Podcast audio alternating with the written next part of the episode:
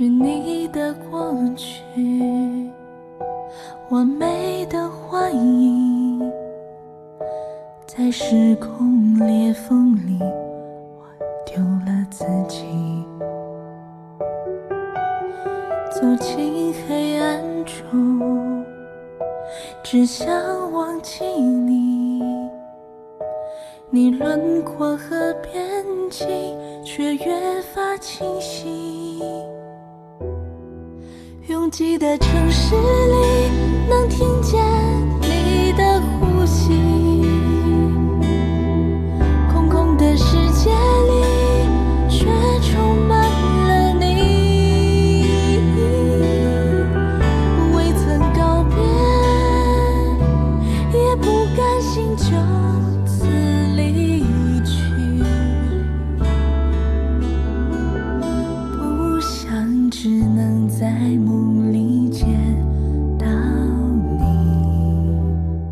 过去，完美的幻影，在时空的裂缝里，我丢失了自己，走进黑暗中，只想忘记你，你轮廓和边际却愈发清晰，就像是水消失在水里，不想只能在梦里见到你。这首清新的歌里讲了一个有关青春和成长蜕变的故事。一个自认为一无是处的胖妹蒋吴，意外的得到了神奇的手环，并且获得了星期八的时间。通过手环，她冒充天使，追求校草。她作弊、伪装，成为了学校的风云人物。然而，手环被偷盗，导致一切虚假化为了泡影。这是魔幻青春题材电影《星期八》里的故事。十一月二十八号开始，这部电影全国同步公映。主人公蒋吴是一个怎样的女孩？真的像她自己所认为的一无是处吗？她的幸运手环让她在意外的时间里都做了什么？后来故事又有了怎样的走向？今天我们有幸邀请到了这部电影的编剧宋思年、导演王义俊，还有演员伍兹做客文艺大家谈，向他们来问一问这些问题的究竟。欢迎三位来到我们的节目中。大家好，我是星期八的编剧宋思年，很高兴能够在这里跟大家聊聊天。大家好，我是星期八的导演王义俊。呃，主持人好，各位听众朋友，大家好，我是星期八的演员伍兹。哎，看到了我们的这个美少女天团 出现在我们的直播间。今天其实聊的也是一部非常青春的电影，对，主人公也是一个女孩儿啊。谁来给我们简单介绍一下星期八这个故事？最开始是源于一个怎样的念头呢？最开始我想编剧先说吧，因为我知道编剧一个秘密，好像是因为有一天他下班是吧，感受到这个世界的像一个空城一样。对对对对对，那个时候其实是因为我们在就是城市里生活，会觉得这个城市很拥挤，人很多，然后事情非常多。那个时候就会想说，哎，如果说有有有就是有多出来那么一天，然后这个世界变成了一个空城，那应该是一件很有意思的事情。然后星期八的这个时间也是大概从这个灵感然后开始，然后开始有了这个故事。哎，这个故事是呃。来源于编剧偶然的一种感触，生活在大城市里啊，我觉得这种一瞬间的感觉，可能很多居住在北京啊，或者是上海、深圳、广州这样非常忙碌、拥挤的大城市里的人，对，可能都会有的。但是把它变成一个确切的故事，这可能是跟这个编剧的职业有关系，也有可能是自己在某一次感动的时候还没有进入职业身份，可能还是学生，或者还是呃。不用去担心很多现实焦虑的时候，把它行文落在有的人落在日记上，有的人落在自己的博客上，等等等等这样的方式。而这个星期八故事的诞生，是已经身为编剧的宋思年在做编剧的时候干的事儿，还是还没有成为编剧的时候就留下来的一个灵感的火花呢？嗯，这个他那个想法的雏形，可能就是你在日常生活中，就是我还是个小孩子的时候，可能就会有这个期待，就觉得你想上学那会儿，想说如果能多一天，能多睡一天觉，不用上课，当然最好了。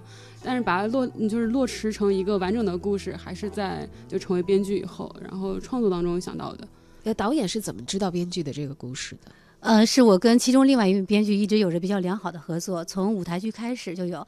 有一次呢，他们在说，因为编剧嘛，经常会开会开到非常的晚。他们说下班之后看到整个世界，就整个咱们北京平时人特别多嘛，结果那天发现那条路上一个人都没有，他就觉得好像空城，自己是世界的主人一样。于是就讲了这个一个空城的概念。其实。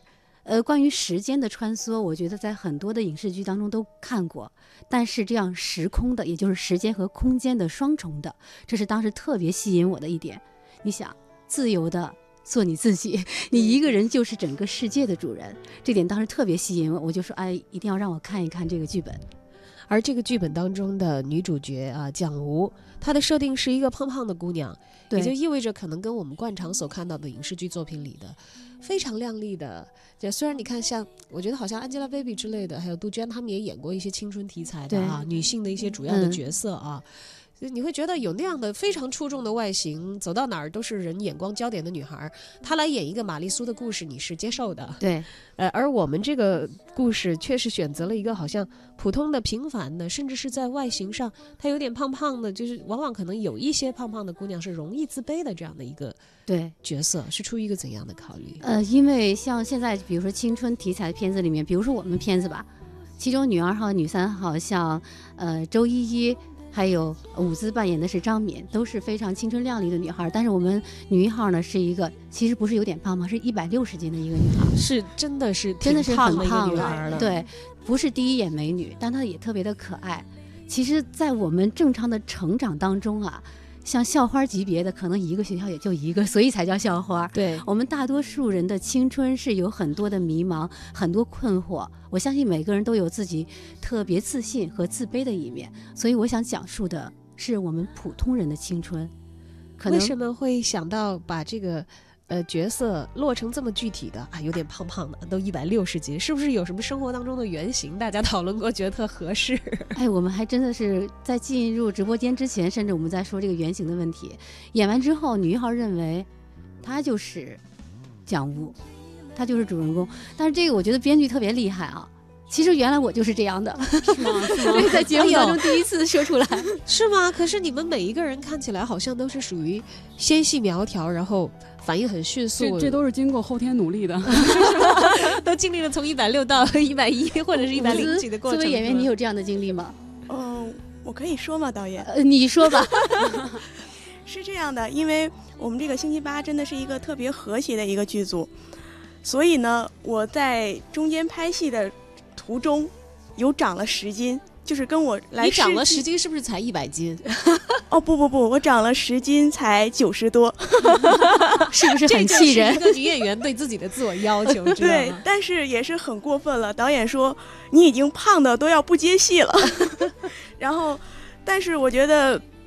我就是看到这个蒋吴的励志故事之后，我所以在长了十斤之后，我这个戏结束，我迅速的又瘦回了现在的体重。可是你为什么是接了这个戏以后，反倒是对自己严格自律，瘦回这个体重？难道不是接了这个戏？你看蒋吴，他有一个手环嘞，他 好像一下子获得了神奇的魔力，他好像更应该放开了呀！手环手环，请让我很轻松的瘦上二十斤。没有可，是我不是蒋吴，我没有手环。他这个手环其实只能是给你一个自己的自由的时空，单呃，比如说你在这时空里面做什么事情，都会影响到现实当中，但是他不能说是这个魔法你让我瘦二斤，让我变成白富美，这个是不可以的。啊所以它不是这样的一个魔法神器，对吧？它就是给你一个自由的时间。我们的主人公蒋吴都拿这个手环做了什么？嗯，最开始的时候呢，像很多人都会想的一样，去，呃他迅速让自己从一个学渣变成了学霸。你也知道，这肯定是考试的时候按下手环就可以抄袭别的这个卷子了。呃，还把自己呃，包括这样的一个体型，运动会得了第一名，一下成了学校由一个非常自卑的，停止，时间运行吧，这样对对对，摁下手环进入你一个人的空间，然后再次摁下又回到现实时空。所以在这里面，你做的任何事情都是对你的呃现实是有所改变的。所以还还有最重要的一点，接近自己的男神，对对对校草级别的人物。可能我特别喜欢某个男孩，青春期的时候，我不敢对他去表白，但是我可以写信给他呀。哎，以前很多很帅的班草级的男孩子，就是收了很多这样的信。哎，主持人有过经历，我没有写过，这是我嗯先生告诉我说，他以前在学校曾经是就是说信都不看，每天收一沓，然后爱看的看一下，不看的扔。但那可能是他自吹自擂啊，也许班里有这样的人，我一直没有当真。嗯对，但是我们班确实也有这样的男生，嗯、虽然我没写过信，干嘛努力往外 摘？哎，他是怎么做到的？靠近男神？呃，他摁下手环就可以进入男神的，甚至他的家里，包括他自己的对男神的教室，呃，写给他信，把他信呢，可能小纸条，我们在青春期的时候都会干的，写个小纸条夹在他的呃梳理梳理，对，瞬间这，但是对这个男孩来讲，可能就是一瞬间的事情，发现多了一张纸条就会觉得特别意外，于是就这样就开始他自己冒充天使嘛，对对，就这样取得了一个联系啊，哎呦，这个故事开始有点意思了啊！啊。但是这个男孩儿和我们的女主人公建立联系以后，又会发生什么呢？我觉得有很多青春期的爱恋和懵懂的情感等等等等啊，嗯，他有的时候是有一点情不知所起的。对，就有的时候你也会觉得，哎呀，怎么这个最帅、最漂亮的女生，她选择了这个在校园时期的伴侣吧，或者她憧憬喜爱的对象，怎么那么其貌不扬或者怎么样？但总归是有吸引她的，其他的让她所看到的她闪亮的点，大概是不是就凭借这个手环，蒋吴把自己最闪亮的一些东西，想办法让这个男生看到了。嗯，对，其实就像您刚才说的，故事的走向是怎样的？我们通过魔法也好，通过算是欺骗吗也好，得到的这种呃假装的这些东西，伪装吧，伪装伪装，一切东西都会归为现实，到最后手环丢失了，所以这些东西又归于平凡。哎呀，这个那讲对于蒋吴来说，人生也未免太大起大落了一些吧。就是你得到所有的美好，又在瞬间消失了，就像泡沫一样。哎，我想采访一下宋思年啊，哎，我觉得其实刚听到这个星期八的这个故事的时候，我觉得是校园的青春的，是梦幻的，可能是一些充满了乐趣的，或者有一点点小苦涩吧，就是青春期的那种青涩，不叫苦涩了啊。对对对结果，没想到你还是一个虐人的高手啊！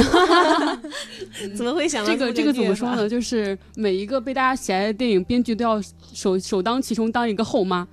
是吧？你收到过多少金刀片儿？嗯，呃，我我那我回家我数一数我的快递盒。是这样，就是因为就是作为一个我们这种正能量的青春青春青春片嘛，就是我们一定要还是要鼓励大家，就是就是你喜欢什么，你想要什么，你要通过你真实的努力。魔法当然很好，它给了我们一个让我们迅速获得很多东西的这样的一个方式。但是你在获得这个方式的时候，你很容易，你可能容易贪婪，你可能容易就是贪恋这个魔法的好。然后这个时候呢，不管手环丢失还是它没有丢失，它都要提醒你，就是你所有的努力都还是要归为现实。然后，所以才会有这样的一个看起来很起落，但它其实是一个就是很朴素的一个道理嘛。嗯，要说的话，其实，在人生路上，谁没有受过摔打，谁没有过这个失声痛哭的时候？但是总归都要面对现实，同时要认清自我。可能青春期就是我们对于自我最为迷失的一段。对，我们不知道以后未来自己会有什么样的样子，会站在什么样的位置。但其实所有的未来，这些都是出于我们自己的选择。有的时候不走弯路，去承受那些大起大落，甚至是伤害也好，是所有人都绕不过的一个事情，也是通向真正的自我一个必须迈上的一个台阶、啊。对，而我们的演员伍兹啊，是亲历了这一场梦幻，而且其实把这个梦幻变成荧幕上的一个现实给大家呈现出来的。你所饰演的角色是张敏，张敏，是一个怎样的人？她对女主人公蒋吴起到什么样的作用？嗯，我觉得如果说大家看这部电影的话，可能觉得张敏是一个，就是大家观众意义上的一个反面角色，一个坏人。啊，我还以为你要演她闺蜜，结果不是啊。塑料花姐妹嘛。对我们是塑料花姐妹，跟剧中的女二号周依依，我们是塑料花姐妹，是特别针对蒋吴的一对儿小姐妹。对，然后，但是我自己对张敏这个角色的理解，并不是说她是一个坏女孩儿，她就是普普通通的，也是一个每个学校都会有的一个很平常、很平常的一个女孩儿。但是我觉得他又是很可爱的。为什么这么说呢？因为我觉得张明首先他是，他是在剧中第一个发现蒋吴有手环、有星期八秘密的这么一个角色，所以我觉得张明首先他是很聪明的。所以如果他把这个聪明运用到学习中，他是一个非常出色的一个好学生。然后他对蒋吴的意义呢，就是因为他发现了他的魔法，发现了他的小秘密，所以导致于蒋吴失去了他这个手环的魔力，因为这个手环被我们给扔了。是你们使的坏啊。对，但其实，也许你从更广阔的人生意义上来说，你看起来表面上好像是敌人也好，是竞争也好，是对你有障碍这的这些人，他可能做了一些让你一时之间觉得接受不了，甚至是很痛恨的事情的时候，你从客观的意义上来说，可能是促成了他的成长，对因为让你面对了现实当中你。你必须去面对的东西，而不是永远沉浸在自己的梦幻或者是获得的快乐当中。对，没错。我想特别的问一下导演啊，当初是怎么会想到要拿一个这样的青春的影片出来，因为我们知道其实青春片的类型有很多了。对，呃，目前国产的我们看到最多的是青春爱情片啊，是就是各种各样的狗血啊，嗯或者是怎么样的。当然，那个套路现在好像逐渐的也受到了很多人的诟病，被摒弃。嗯，虽然有爱情的元素，好像似乎这个重点有一些偏移。嗯后来我们看到了一些像前几。你前一段时间的一些青春片，当然那个开心麻花的，它可能有一个回忆式的一个、嗯一个展现，然后再加上一些国外的，嗯像前一段时间比较火的那个《天才枪手》啊，啊它又是探讨的一些其他的主题。我们星期八是因为什么样的原因促使您选择了刚才我们所说的这一切作为自己要展现的重点？好的，每当我们谈到青春的时候，我们总愿意以一种回忆的方式去进入这个故事。我们这个片子里讲述的是当下正在进行时。其实我敢说，每一个人都不会认为自己青春已经逝去。你活到现在，你肯定就会说，呃，我年轻的时候，其实每个人都认为自己正在年轻，而且呢，这是一个青春加魔幻的一个题材。其实我认为它非常现实，因为青春是你生命当中最重要的魔法。你在青春时期所做的一切事情，在你呃都会影响你之后的生命的历程。这也是我一直想说的，星期八存在嘛，存在就在我们心，就在我们心里。你所做的一切的事情，都是你呃为自己的表达、为自己的成长，以后都要负责任的。嗯，不管你活到多大，其实如果你有一颗青春的心，我们人生当中某一个最具备活力的部分，它可能就永远都不会老。对，老是一个状态了。我们其实前一段时间可能看到很多的讨论，什么九零后脱发，八零后油腻，然后这个七零后老年人 等等啊。其实有很多可能是大家在网络上一种啊开玩笑吧，戏谑的口气啊。嗯另一方面，可能是确实是面对疲惫的生活，有些许的无奈和感受到压力巨大。但是其实不要忘记，在我们最深最深的内心当中，其实只要你还开得出这样的玩笑，说：“哎呀，十八岁了，明年要参加高考，对压力好大、啊，大家都还有一颗向往青春的心，而任何时候属于你的这个星期八，可能都会被一个秘密的力量所激发。对，当它开始启动的时候，你也就在你的青春之中。目前我们的星期八还在热映当中吧？，对，从七号开始，呃，下一轮呢就是从七号开始，在北京每天都会，基本上每个黄金场次都会在有。嗯，想要对观看这部电影，或者是即将要走进影院去观看这部电影的朋友们说一些什么呢？呃，我想说的是，呃，走进星期八，掌握自己，还有就是，我希望你们能够解放自己，像蒋吴一样自由的做你自己。哎，这是我们的导演王一俊，像一个大姐姐，也像一个我们的青春同路人一样，嗯，对我们观众发出的邀请。来，我们的编剧，嗯，就是我希望大家就是走进星期八，然后去找回自己就是属于青春期的那种热情，然后对待生活的热情，然后对待爱情的那种向往，然后找回这种感觉，然后让我们永远都年轻。伍兹，嗯，我觉得因为星期八讲无是犯过错误嘛，所以我希望大家无论是有没有犯过错误，即使是犯过错误，都会被值得原谅，而且真的还是那句话，自由的做你自己。嗯，我们在很多神话故事当中听到过，神创造世界，星期一做了什么，星期二做了什么，一直到星期天做了什么啊。而这个星期八也许不是属于神仙的，不是属于创世的任何人。而是掌握在我们每一个人的手里，它可能无法在一个确切的你生活当中的时间尺子上被量出来，但是它可以在你的心里被挖掘出来，成为一个神奇的日子，去主宰你的青春和人生。今天也感谢星期八的创编团队的三位代表，我们的编剧宋思年、导演王一俊和演员伍兹三位可爱的姑娘来到我们的直播间，也希望你们接下来的创作可以汲取从星期八当中的力量，给我们带来更多未来的惊喜。谢谢，谢谢主持人，谢谢听众朋友。感谢大家的收听。文艺大家谈半点广告之后，将会在电波的这一段继续。出现。